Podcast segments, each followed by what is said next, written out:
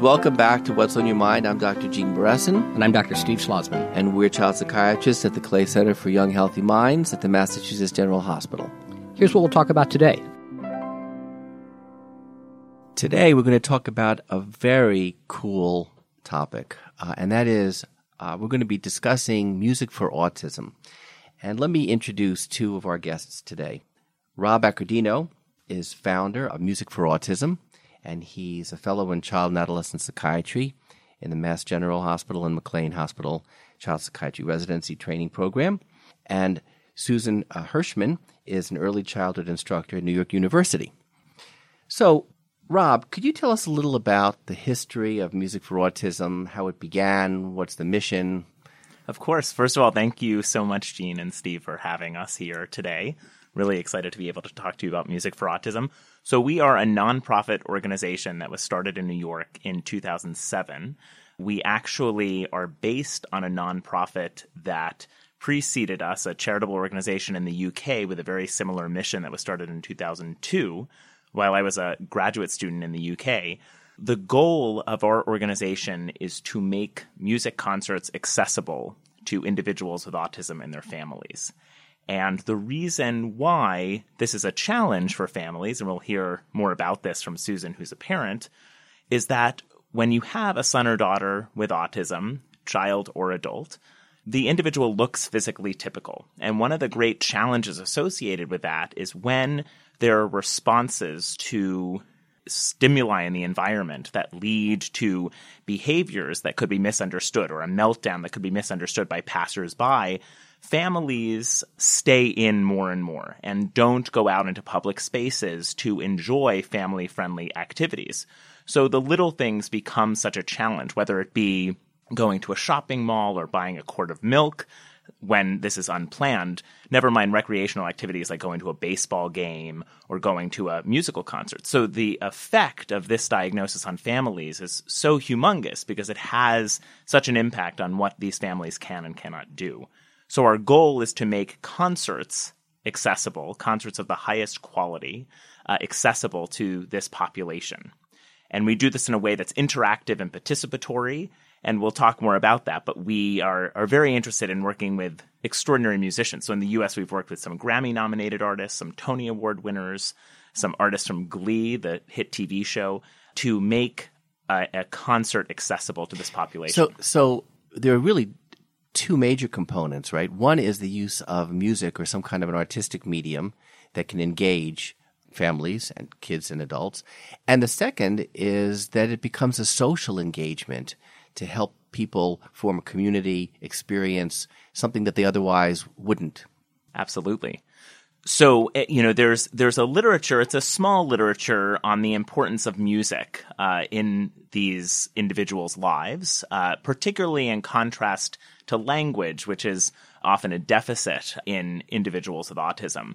So, you know, music is something that's potentially preserved. Uh, the ability to understand uh, emotion and mood and music may be preserved in this population. It's a small but interesting literature. And then, to your point, in terms of enhancement of the social environment and quality of life, it, there's a huge impact of being in an environment that individuals with autism are accepted and families feel welcomed. And that's something that time and time again, the feedback we get from parents from our concerts. Yeah, and I think that's that's the coolest thing, you know, that when you've described this to me, that's the thing that I think is so cool. The the idea that you can go out, you can be in public, you can feel accepted and so, you know, I'm, I'm, conflicted right now. Part of me wants to know what stars you had singing with you and just ask you all about that. But but I want to I want to bring Susan in. Um, Susan, you, you know, I understand you're an expert in early childhood development. You also have a child with the, with these challenges with this brain disorder. Can you just tell us a little bit about that? Like, what's what's your story? What's your experience been like? Um, my experience has been unique, as probably everybody who has a individual child on the spectrum. Um, my background is I've always worked with special needs individuals and with typical children. And Danny, my son who is now 22, at birth I just felt he was different. I had worked with babies for many years. It was my second child. And I just felt his development was off and different. So for me, I was very accepting of who he was. There wasn't all of this. I mean, I probably noticed that he was autistic before anybody else really agreed to it. And one thing he always loved was music. So we've had a, a long journey, but it's been filled with a lot of joy and some, you know, ups and downs, as it is with everyone who has autism, lots of challenges. But I've learned all about life from him, and he's a joy to us. A lot of work, but he particularly loves music. He loves being out in the community. He loves going places. He's very friendly. We've been lucky to work with many talented and knowledgeable professionals who have helped us greatly with challenging behaviors. So in speaking out to the public, I'd like to say that there's hope for every individual. We're still continuing to make progress. And he just loves coming to Music for Autism concerts because he always wants to go somewhere and he's passionate about music and it's a welcoming audience. You know, before we go further, I just got to ask you. So you, you said when he was little, you, I mean, he's mm-hmm. always liked music. What was the first song or, or kind of music you remember him just absolutely loving? Oh, he he loves Disney music, and he. I mean, I would think I I would say probably the Sound of Music was probably the songs that he loved the most at first. He loves Disney uh, songs. He, whereas his la- you know, he speaks um, he understands way more than he, you know, is able to speak. But through music, he can recite whole songs.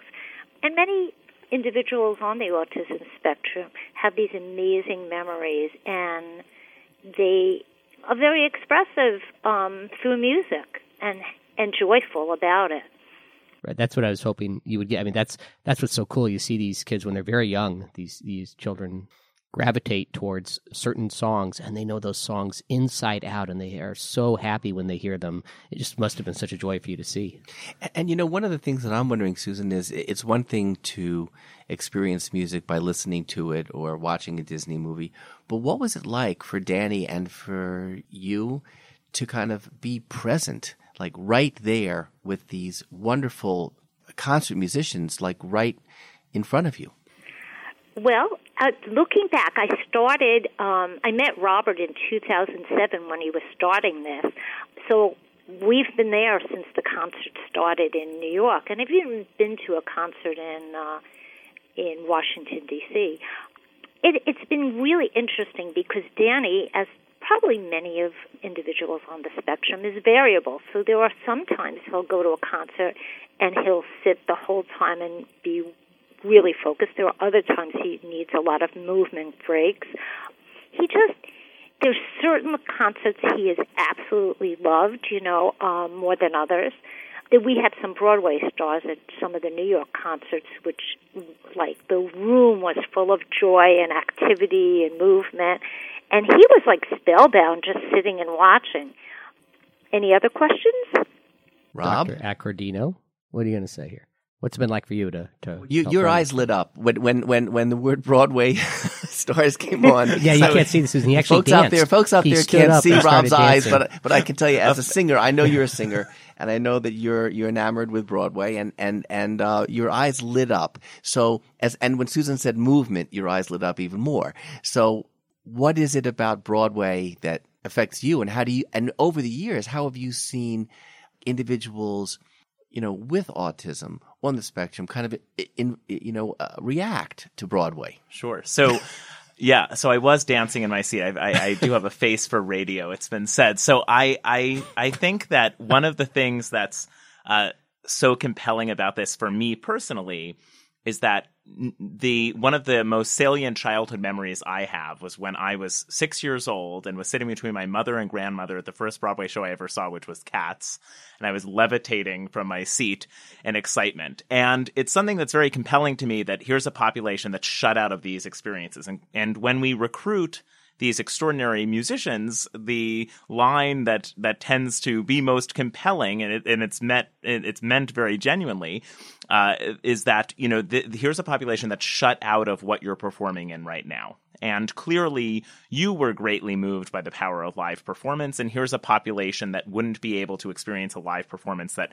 clearly uh, influenced you. So, musical theater, I think, lends itself in particular to what we're trying to create, which is a space where, as long as no one or no instrument gets hurt, there's really uh, lots of movement between the audience and the musicians. So, audience members are coming up to the piano during the concert, playing along. It's very participatory.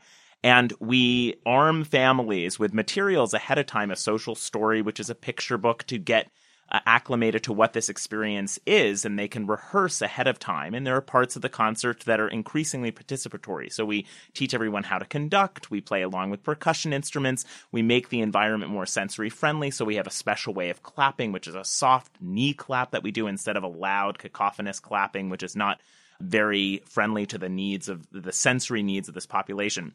So musical theater, I think, is a particularly uh, it lends itself in particular to this sort of participation, and and unlike a you know when you go to a performance of Oklahoma on Broadway you know you can't run up on stage during the farmer and the cowman might uh, the farmer and the cowman should be friends and you you can't start hugging um, the actor playing curly during people will say we're in love at music for autism concerts you can and what's what's special about that is we have engaged with some really extraordinary people in musical theater and sort of recreated Broadway scenarios for our audiences. We actually, one example, which is really neat, the six time Tony Award nominated lyricist and playwright Douglas Carter Beane. He wrote the book for Rodgers and Hammerstein's Cinderella on Broadway, the recent, the production that's currently on Broadway. So he narrated a reconceived version of the musical for our audiences with cast members. And we did sort of a mini version of the show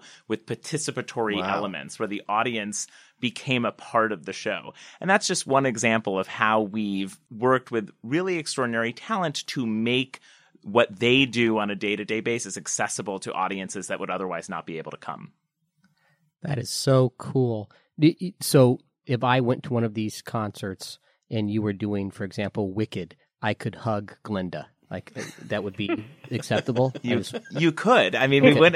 maybe if it's you, we would sort of be holding you back because we. because it's really not we, about we me. Would know that you're you're not particularly our target audience, but yes, in theory, you well, could. I mean, I still and, want to hug Glinda. And, but, and Susan, how how how did Danny participate in in, in some of these uh, engagements?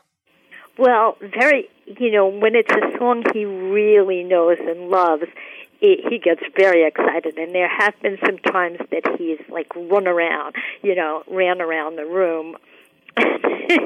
But he's just so happy you know when it's music that he recognizes and loves.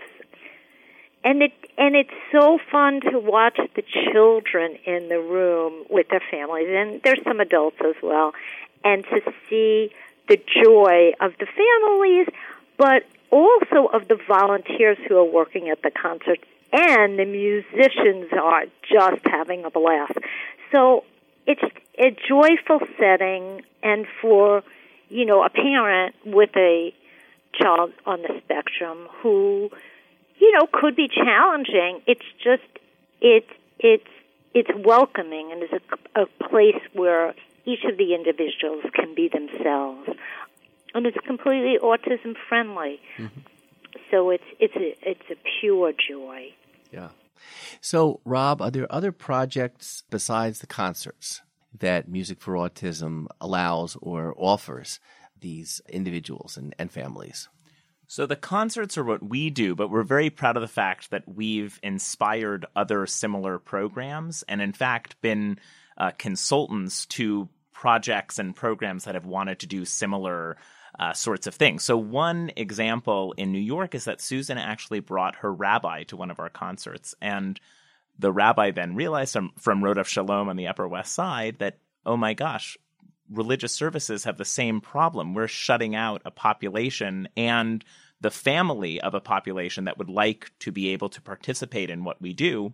And a few years ago, we served as consultants inspired by a Music for Autism program attended by this rabbi for Rodef Shalom to create disability friendly services, which have just flourished. And since us, there's been a real trend of making programs, musical programs, art programs, museum programs. We we like to feel that you know we we were starting a trend, but it, the trend would have happened anyway. Uh, the, in the last few years, there's been a lot to cater to this population with the same sorts of elements of preparatory materials ahead of time to make the experience more predictable and thus more autism friendly, and then creating a space that's more accepting of the behaviors that one might see, but also safe for this population to attend, uh, and then having appropriate follow up after to have uh, more programs that are similarly working with this population. So uh, there, there's been a lot, and there's there's a lot in Boston, and there's a lot nationally.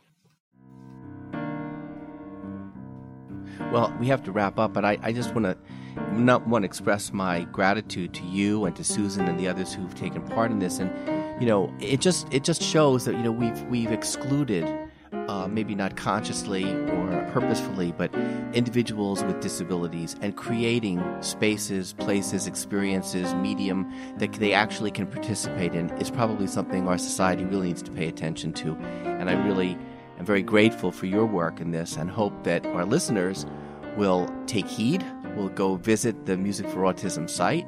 And if you have any questions or comments, please feel free to just uh, send us emails uh, or comments, and we'll we'll be happy to respond. Thanks a lot. I'm Gene Beresin. And I'm Steve Schlozman. I would say everything Gene just said, including the fact that I still want to hug Glinda. Thank you very much. See you next time. Thank you so much for having us.